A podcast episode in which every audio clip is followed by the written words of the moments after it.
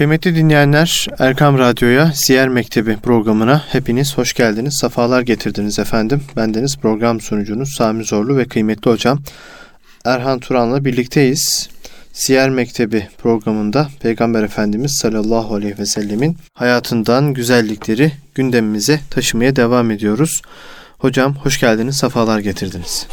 Hoş bulduk. Teşekkür ediyorum. Allah razı olsun. Çok Sizlerden de hocam. Evet. Geçen hafta hicretin 8. senesindeki olayları konuşmaya başlamıştık. Evet. Peygamber Efendimiz sallallahu aleyhi ve sellemin kızı Hazreti Zeynep Validemizin, validemizin evet. vefatını konuştuk.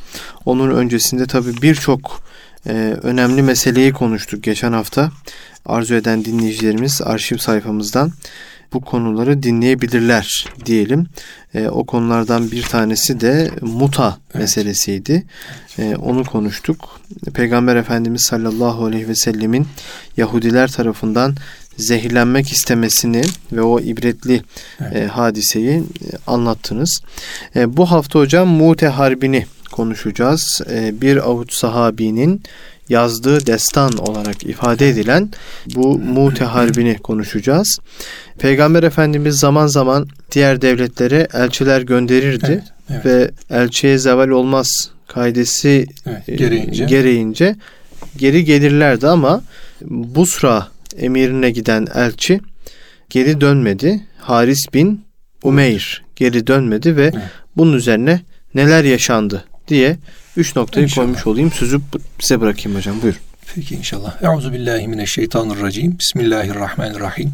Elhamdülillahi Rabbil alemin. Ve salatu ve selamu ala Resulina Muhammed ve ala alihi ve ashabihi ecmain. Ve ba'd. Hazreti Peygamber Efendimiz aleyhissalatü vesselamın katılmış olduğu savaşlar gazve olarak adlandırılıyordu. Daha hı hı. önceki derslerimizde konuşmuştuk. Katılmadıklarına da seriye deniyordu. Evet. Resulullah Efendimiz Mute Harbi'nde yani bu bir seriye aslında. 3000 kişilik bir ordu hazırlayacak. Ee, başlarına da Zeyd bin Harise'yi verecek. Ardından e, yola çıkaracak, gönderecek. Hı hı. Ama bu tabi savaşın sebebi neydi? Peygamber Efendimiz sizin de buyurduğunuz gibi davet mektupları gönderiyor. Evet. Bu davet mektupları da Haris bin Umeyr ile Busra emirine gidecek. Tabi bu Mute Savaşı'nın yaşanmış olduğu yer Lut Gölü'nün güneyinde Kudüs 50 kilometre uzaklıkta bir yer. Yani uzun bir yolculuk aslında, meşakkatli bir yolculuk. Tabi o emire giden elçi Gassani emirlerinden Şurahbil bin Amr tarafından yolu kesilip nereye gittiği soruldu. O da gittiği yerin neresi olduğunu, Busra olduğunu söyledi. Busra da Filistin bölgesinde bir yer. Evet. Tabi Şurahbil elçiye zeval olmaz kaidesini çiğneyerek Hazreti Peygamber'in görevlendirdiği, vazifelendirdiği o mübarek sahabeyi hunharca şehit etti. Resulullah Aleyhisselatü Vesselam İslam'a yapılan bu saldırıyı affetmiyor. Kendisi şahsında herhangi bir arızaya, bir sıkıntıya, bir garaza uğradığı zaman affediyor, affı tutuyor. Hı hı. Ama iş İslam'ın onuruna, İslam'ın izzetine ve şerefine yönelik bir arıza olunca, bir saldırı olunca Efendimiz Aleyhisselatü Vesselam o izzetin hafife alınmasına müsaade etmiyor, tahammül de etmiyor. Derhal 3000 kişilik bir ordu hazırlıyor ve başlarına da Zeyd bin Harise'yi yerleştirerek e, Gassani üzerine gönderiyor. Hı hı. Gassaniler etraflarınca bulunan o kabileler anlaşmalı devletleriyle birlikte 100 ile 200 bin arası kaynaklarda genelde 100 bin geçer ama aslında 100 ile 200 bin arası diye geçer. Hı hı. Bir grupla Müslümanların karşısına çıkacaklar. Tabi yolculuk öncesinde Resulullah Aleyhisselatü Vesselam bir liyakat gözeterek Zeyd bin Harise'ye tabi o Hazreti Peygamber'in azadlı e, kölesiydi. Kölesi, evet. Kölelikten komutan olmaya. Liyakatinden dolayı da bir vazife vermişti. Yalnız burada çok e, cali bir dikkat bir şey var. Burası önemli. Efendimiz Aleyhisselatü Vesselam o tayini yaparken şöyle bir tespit ve tayinde de bulunuyor. Diyor ki şayet diyor bu muharebede Zeyd şehit olursa kumandayı Cafer alsın. Hmm.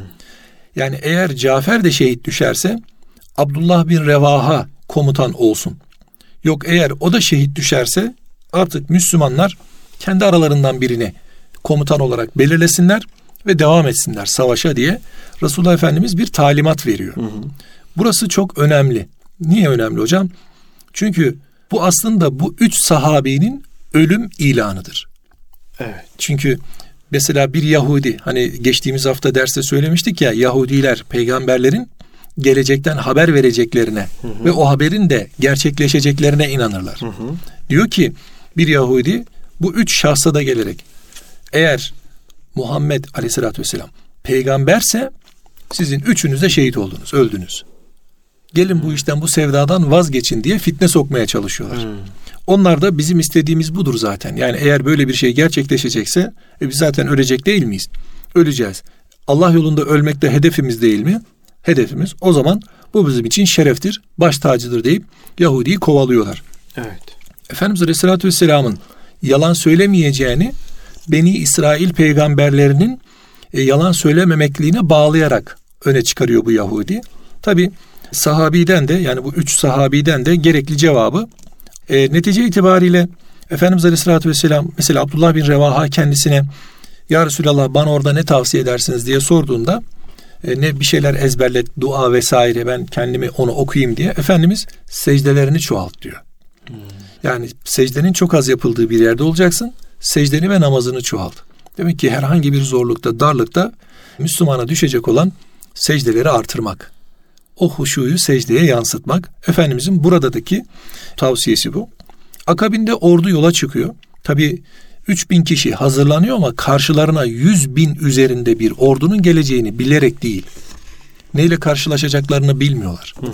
Çıktıkları zaman 3 bin de olabilir, 30 bin de olabilir, 300 bin de olabilir. Hı hı. Ne çıkacaklarını bilmiyorlar. Ancak e, Seniyetül Veda kısmına kadar Peygamberimiz onları uğurluyor ve ardından da artık yola çıkmalarını söylüyor. Şurahbil ordusunu hazırlayıp Suriye topraklarına kadar geldiğinde artık Müslümanlar da onlara yaklaştığında Ma'an bölgesi diye geçiyor. Oraya geldiklerinde bakıyorlar ki ordu yüz binin üzerinde. Hmm.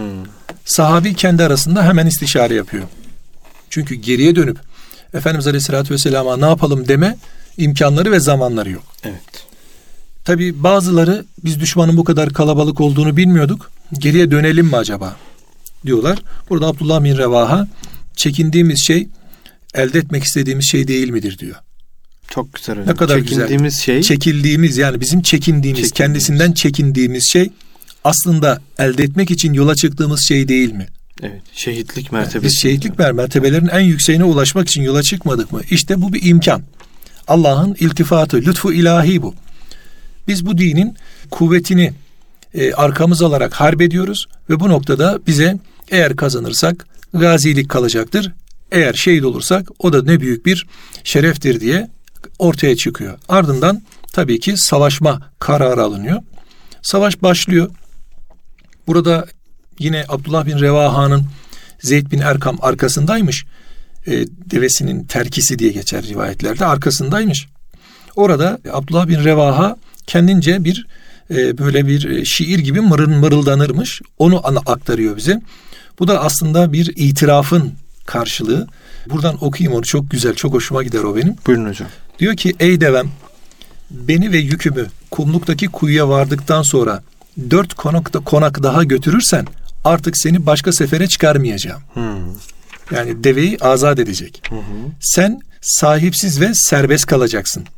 Ben herhalde ailemin yanına da dönmeyeceğim. Yani vefat edeceğini biliyor. Bir il malumun ilamı diyoruz buna. Bilineni ortaya koyma. Hı hı. Ümit ediyorum ki şehit olacağım. Müslümanlar geldiler beni ebediyen burada kalmaya iştiyaklı olarak Şam topraklarında bıraktılar. Şehit olduğu yerde defnedilecek. Hı hı. Artık ne hurması zehir olmuş, yağmur suyuyla sulanan ağaçlar ne de suya kanmış diplerinden sulanan hurma ağaçları umurumda değildir. Abdullah bin, Abdullah bin Revaha'nın malı da varmış biraz.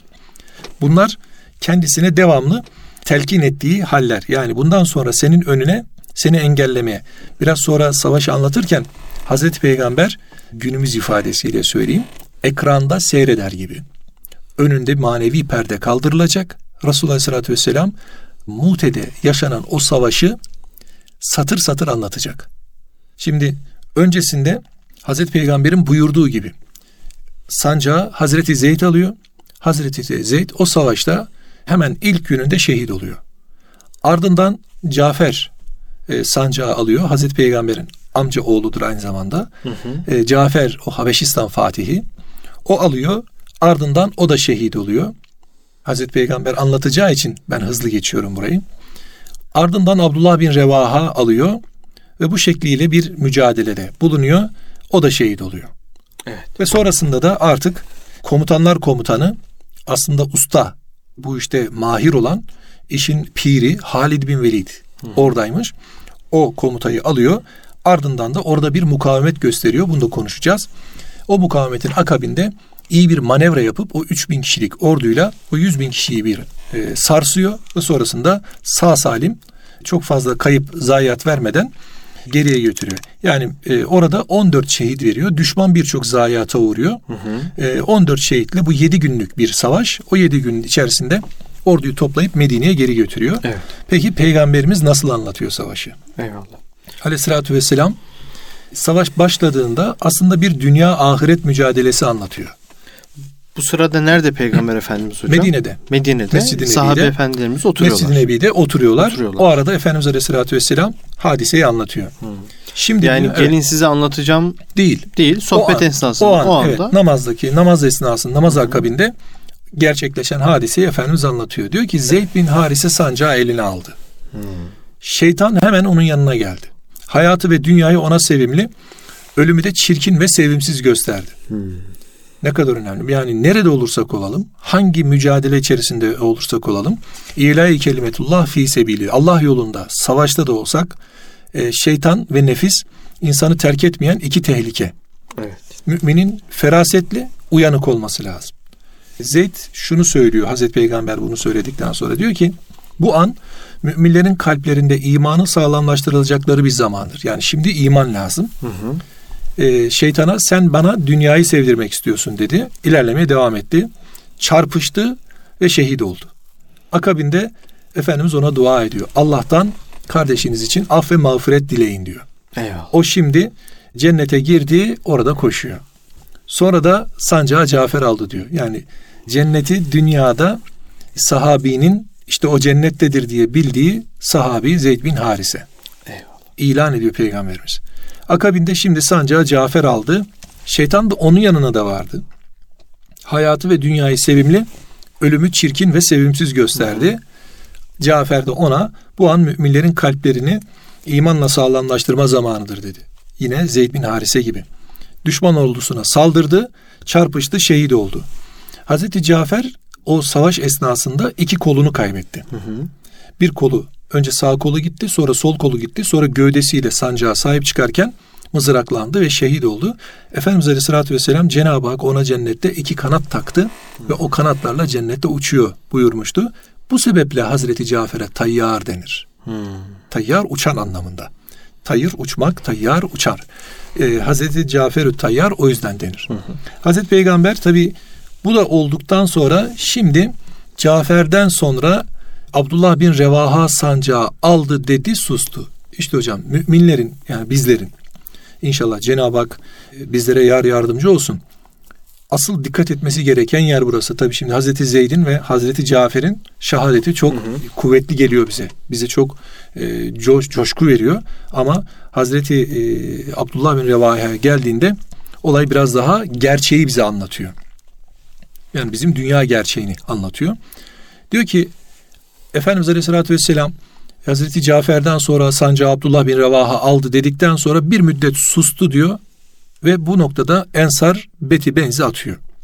Korkuyorlar. Yani Abdullah bin Revaha herhalde Allah ve Resulünün hoşuna gitmeyecek bir şey yaptı ki o sırada tam sancağı almıştı üzerlerine ilerlerken bir şey yaşadı ki Allah, şeyden korkuyorlar. İman mı acaba gitti diye korkuyorlar.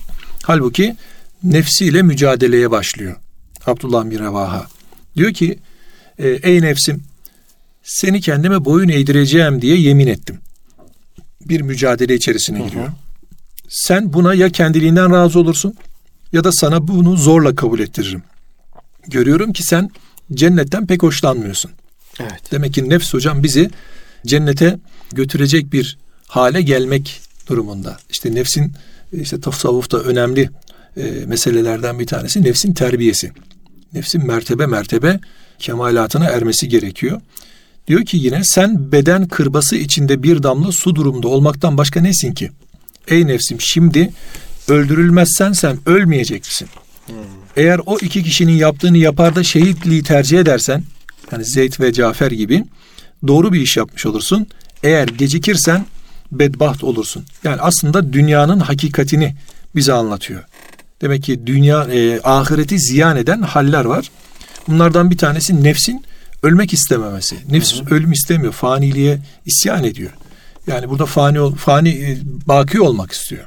Faniliği istemiyor. Yani ben bitmeyeyim diyor. Ben devamlı kalayım diyor. İşte insanın dünyadaki hali bu. Dünyaya bağlansın, ayrılmasın. Herkes önünde birilerin öldüğünü görür ama kendi öldüğünü hiç düşünmez. Hiç kimse kendini öldürmez. Yani ölmeden önce ölünüz ölünüz gerçekleşmez. gerçekleşmez. Kimse kendine bunu yakıştırmaz. Birincisi bu. İkincisi diyor ki senin diyor hanımların var. Bu hanımların da senden bir takım şeyler bekliyor. Demek ki sen hanımlarından da mahrum kalmak istemiyorsun. O zaman ben bil ki üç talakla bütün o hanımlarımı boşadım diyor. Hı hı. Hanımlarım da benden değil artık. Demek ki dünyaya meylettiren, ahireti ifsad eden ya da ahiret hayatına mani olan hallerden bir diğeri de bu. Hı hı. Hanım vesaire. Sonrasında e, o araz çarpışırken parmağı kopacak derecede yaralanıyor. Diyor ki sen parmaktan başka nesin ki diyor. Yani bedenin kendisiyle imtihan olunuyor. Parmağın üzerine basıyor koparıyor. Diyor ki yani sen bir parmak değil misin? Yani sen mi benim diyor cennetime mani olacaksın? Ondan da kurtuluyor. Hı hı. Akabinde diyor ki ya senin diyor malın mülkün var diyor.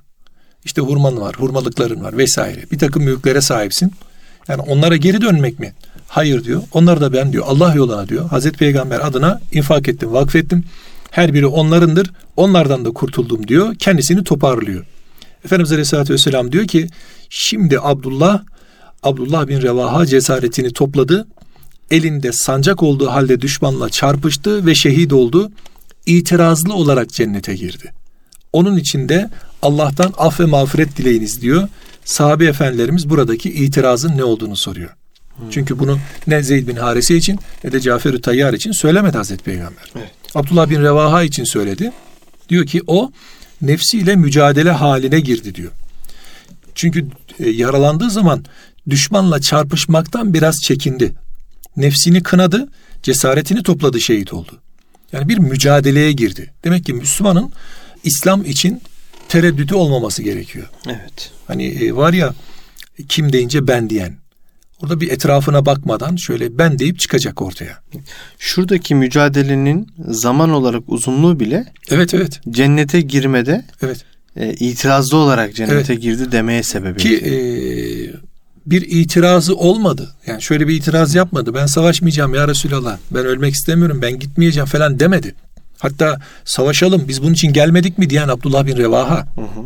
İşte biz arkamızda bırakmak istediğimiz şey, kavuşmak istediğimiz şey değil mi deyip itiraza orada da çıkan Abdullah bin Revaha. Hı hı. Sahabeyi 3 binle 100 binin karşısına cesaretlendirip koyan da Abdullah bin Revaha. Ama ne diyor? Orada bir tereddüt. Çünkü olay anında, o hadise anında hakikat ortaya çıkıyor. İnsan e, yani derler ya işte e, sakin denizde herkes kaptan. Eyvallah. Ama dalgalar yükselince asıl kaptanlık orada ortaya çıkıyor. Hadise başımıza geldiği zaman ayeti kerimede buyurulduğu gibi işte sizden birisi üzere bir hadise geldiğinde sabır inna lillah ve inna ileyhi raciun o demek yani.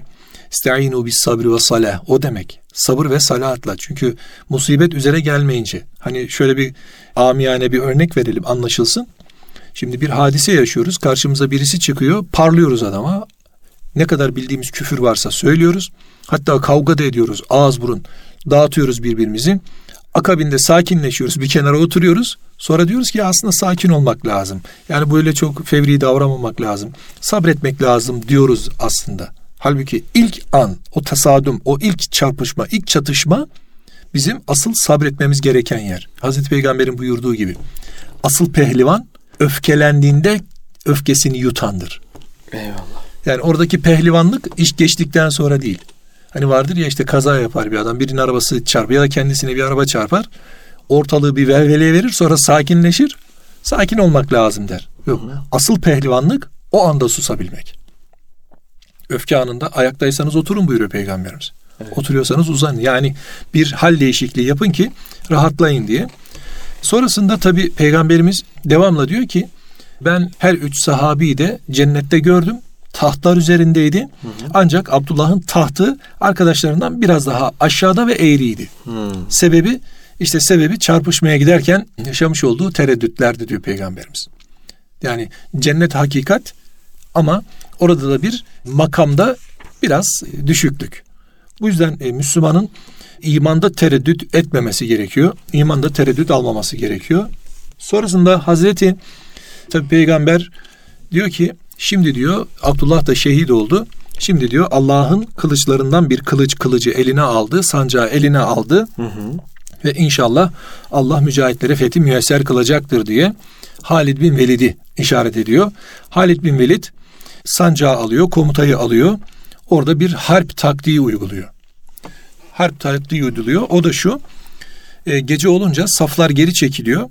Halid bin Velid arkada savaşan 3000'lik ordunun arka saflarında savaşanlarını öne, ön safta savaşanlarını arkaya, sağ tarafta savaşanları sola, sol tarafta savaşanları da sağa alıyor. Hı hı. Düşman sabah olup tekrar cenk edeceği zaman, saldırıya geçeceği zaman bakıyor ki karşısında yeni bir ordu var. Halbuki ordu kendi içerisinde tebdil hmm. edilmişti. Onlar bunu görünce bir tereddüt ediyorlar. Hazreti Halid de buradan istifade edip bir hücum çıkarıyor. Düşman orada bir dağılma gösteriyor. Sonrasında hmm. askeri toparlıyor ve bu haliyle Medine'ye geri dönüyor. Efendimiz Aleyhisselatü tabi Halid bin Velid o savaşta elinde dokuz kılıç parçalıyor. Yani çok büyük bir mücadele. 3000 kişiyle 100 bin kişinin önünde bir mücadele yaşıyorlar. Sonrasında peygamberimiz tabi bu hadiseden haberdar ancak Medine'de fitne dolaşmaya başlıyor. Çünkü bir haberci geliyor. Diyorlar ki ya Resulallah e, sahabi bu savaşı bitirdi. İşte ufak çaplı ganimet dağıldı ve geri dönüyor denince münafıklar başta olmak üzere hemen fitne hareketleri başlıyor. Hı hı. Kaçaklar diyorlar. Hı. Bunlar savaştan kaçtı. Halbuki o yüz binde savaşıp şehit olmaları gerekiyordu diye böyle bir velvele oluşturuyorlar Medine içerisinde. Efendimiz Aleyhisselatü Vesselam da bir emir çıkarıyor. Diyor ki toplanın ve kardeşlerinizi karşılayın. Medine'nin bir bölgesine kadar geliniyor. Oradaki e, savaştan geri dönen mücahitler karşılanıyor. Efendimiz Aleyhisselatü Vesselam onlar Allah yolunda savaşmaktan kaçmadılar. Tekrar hücum edip savaşmak üzere geri döndüler buyuruyor.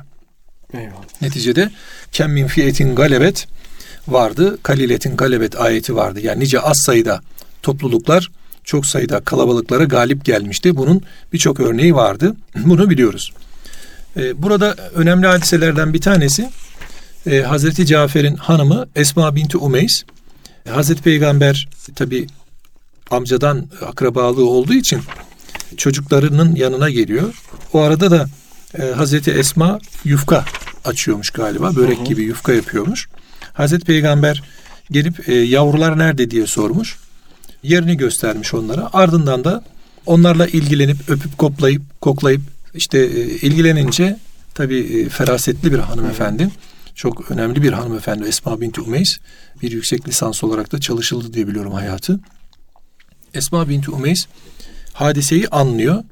Yoksa diyor Cafer'im şehit mi oldu diye soruyor. Hmm. Efendimiz Aleyhisselatü Vesselam gözyaşlarıyla kafasını sallayınca feryat ediyor. Diyor ki vah Cafer'im, vah Cafer'im diye artık orada bir ağıt yakıyor. Efendimiz Aleyhisselatü Vesselam Cafer ailesi için yemek yapın buyuruyor. Üç gün boyunca e, Hazreti Cafer'in evine yemek getiriliyor. Hazreti Peygamber her iki çocuğuna da bundan sonra e, bu çocukların hamisi, babası, her şeyi benim diye onları alıyor, bir berber çağırıyor, tıraş ettiriyor, hazırlıyor, hı hı. giydiriyor. Bu haliyle artık Hazreti Cafer'in çocuklarına himayeyi Hazreti Peygamber veliliği üzerine almış oluyor. Eyvallah. Burası çok önemli çünkü elbette ki şehadet haktır. Elbette ki bu haliyle savaş meydanında birçok şey olacaktır. Ama önemli olan o toplumun geride kalanlarına sahip çıkmasıdır geride kalanların ellerinden tutmasıdır. Onlara değer atfedip onları baş tacı etmesidir. Yoksa bir fetih kolay kazanılmıyor. Elbette ki yaralar kanıyor. Elbette ki belki kollar kopuyor. Belki kelleler kopuyor. Hı hı. Belki başka türlü hadiseler meydana geliyor. Ya da yaralılar oluşuyor, gaziler oluşuyor. Önemli olan onları dışarıda bırakmak, açıkta bırakmak değil, onlara sahip çıkmak. Sahabenin böyle bir toplum farkındalığı var. Yani sahabi her garibin, her e, yetimin yanında durmaya çalışıyor. Onlara sahip çıkmaya çalışıyor. Neticede bir nefis mücadelesi var.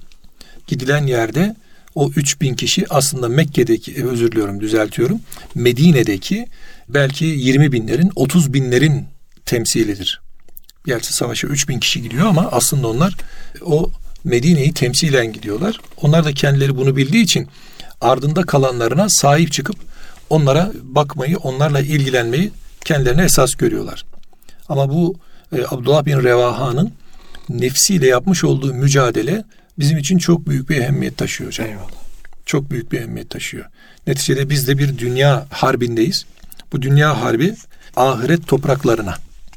O zaman bizim e, ahiret topraklarına yapacağımız yapacağımız bu harpte elimizden geldiği gücümüzün yettiği kadar belki bir Zeyd bin Haris'i olamayız.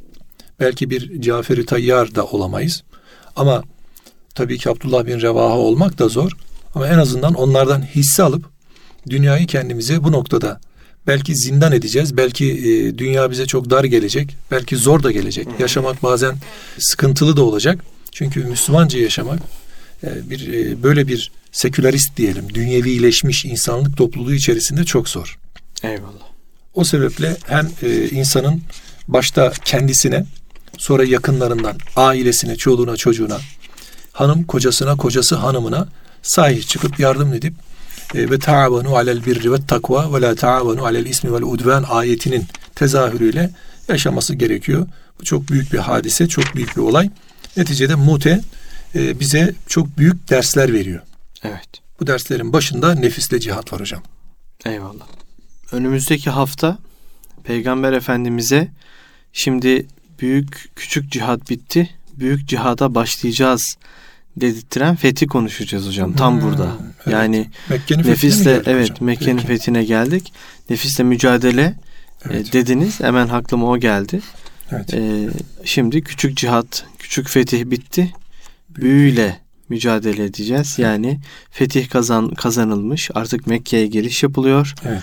E, nefisle mücadele işte ne güzel kazandınız, evet. başarı elde ettiniz gibi evet. Evet. şeyleri aldırmadan evet. o e, mahcubiyetle, o mütevazılık haliyle o şehre girişin nasıl olacağını bizim de dünya e, mücadelesinde dünya savaşında kazanmış olduğumuz bazı başarıların bizden değil de Allah'ın bize bir hediyesi olduğunu anlatacak olan bir meseleyi, Mekke'nin fethini konuşacağız. Bu Mekke'nin fethinde hocam giriş çok mühim. Evet. Ee, Tebük seferinde de dönüş çok mühim. Eyvallah.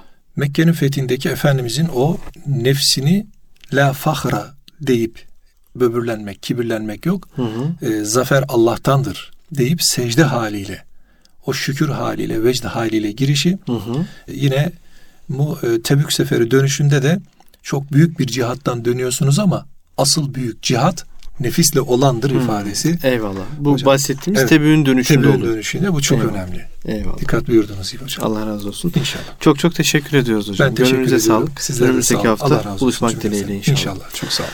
Kıymetli dinleyenler Erkam Radyo'da Siyer Mektebi programındaydık. Erhan Turan hocamla birlikte yine Peygamber Efendimizin hayatından güzellikleri e, paylaşmaya çalıştık ve e, Mute Harbi'ni konuştuk. Önümüzdeki hafta Mekke'nin fethini konuşmaya devam edeceğiz, konuşacağız. Allah'a emanet olun. Kulağınız bizde olsun efendim.